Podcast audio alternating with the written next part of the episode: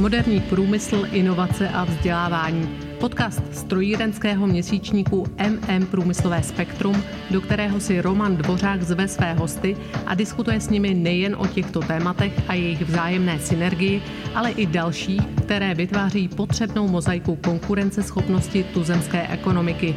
Přijměte prosím pozvání k poslechu aktuálního dílu.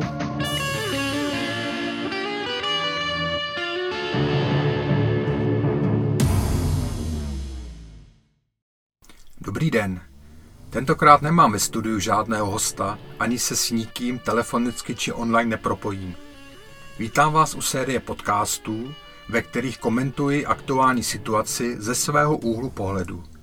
Pokud vás mé myšlenky a úvahy osloví a inspirují, budu rád a děkuji za případnou reakci.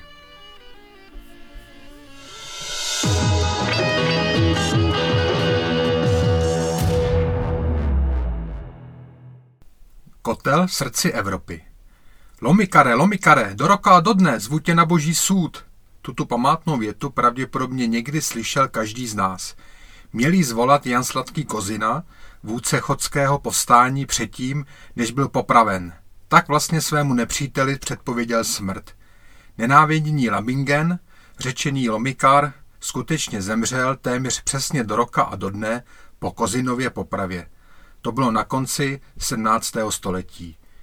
My jsme ve století 21. a do roka a do dne se naplňují prognózy i těch největších skeptiků, kteří jej vysílali v kontextu marných snah a pokusů naší domobrany odolávat nájezdu čínských okupantů na svých wuchanských koronavirech, posléze měnící taktiku boje a převlékajících se do britských, brazilských, jihoafrických a nevím jakých ještě dalších hávů – Okolní sousedé nacházejí způsoby, jakým v boji čelit, aby ztráty nebyly tak vysoké, aby střežili svůj lid před zdravotní, psychickou i ekonomickou újmou.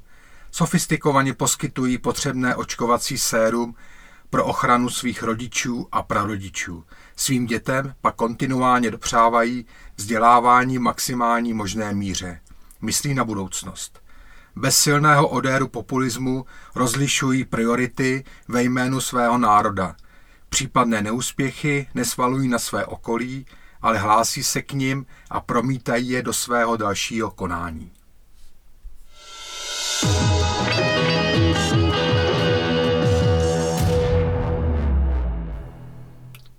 Jsme národ v srdci Evropy, který vyprodukuje více, než sám dokáže spotřebovat. Je tak pro nás logicky důležité sledovat situaci takzvaně za kopcem. V titulcích jsme se nedávno dozvídali, že česká ekonomika má za sebou největší propad ve své historii, když HDP meziročně kleslo o 5,6% a jeho klíčový beneficient průmysl o 8%. Avšak po největší pasece druhého kvartálu způsobené obavou z neznámého následujícím zlomem a nejrychlejším meziročním růstem v historii nám již čtvrtý kvartál loňského roku dal trochu naděje v jasné zítřky. Co však tento stav signalizuje pro rok letošní? Ekonomové na blogu ČNB si pro své prognózy vzali jako ukazatel komoditu elektřiny a podle její spotřeby online sledují stav průmyslu a prognozují jeho další vývoj. Trochu mi to připomíná seriál o rozpacích kuchaře Sváti Karáska, ale budíš. Průsvit paprsku naděje i přes dozvuk druhého lockdownu skrze přechod roku do nového si cestu našel, ale již ne v takovém jasu, jak jsme doufali.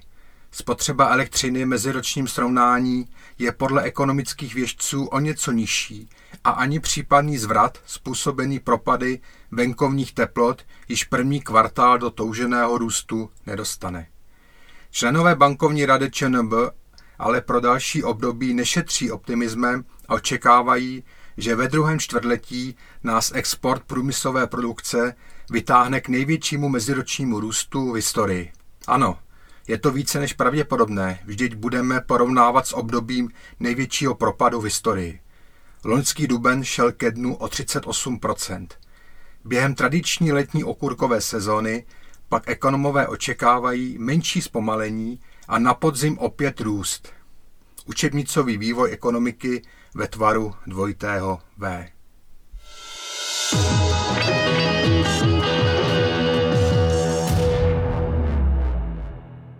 Každopádně, co je pro nás jako pro exportně otevřenou ekonomiku klíčové, je skutečnost, že ta světová je na předcovidové úrovni, za čímž mimo jiné stojí právě ony kroky, o kterých jsem se zmínil v úvodu. O naší budoucnosti se totiž především rozhoduje tam, kam nejvíce vyvážíme, tedy v Německu, na Slovensku, v Polsku, Francii, Anglii, Rakousku, po stovkách miliard korun a o řád méně v USA, Rusku, Číně. A jelikož jsme v globálním světě a Německo je též pro exportní země s největším vývozem do USA, Francie nebo Číny, tak jsou logicky pro nás jako subdodavatele důležité i tyto regiony. Proto tedy s velkým zájmem sledujme, jak se situace vyvíjí zde, k nimi své naděje upínejme a tuzemským chaosem se snažíme projít bez fatálního zaškobrtnutí ve zdraví a psychické odolnosti. K tomu, ať nám napomáhá Bůh a selský rozum. Váš Roman Dvořák.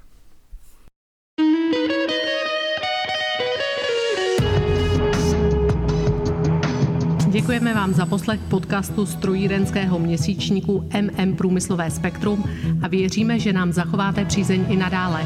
Již nyní připravujeme další zajímavá témata. Aby vám žádné z nich neuniklo, odebírajte prosím naše podcastové vysílání. Děkujeme. Hezký den.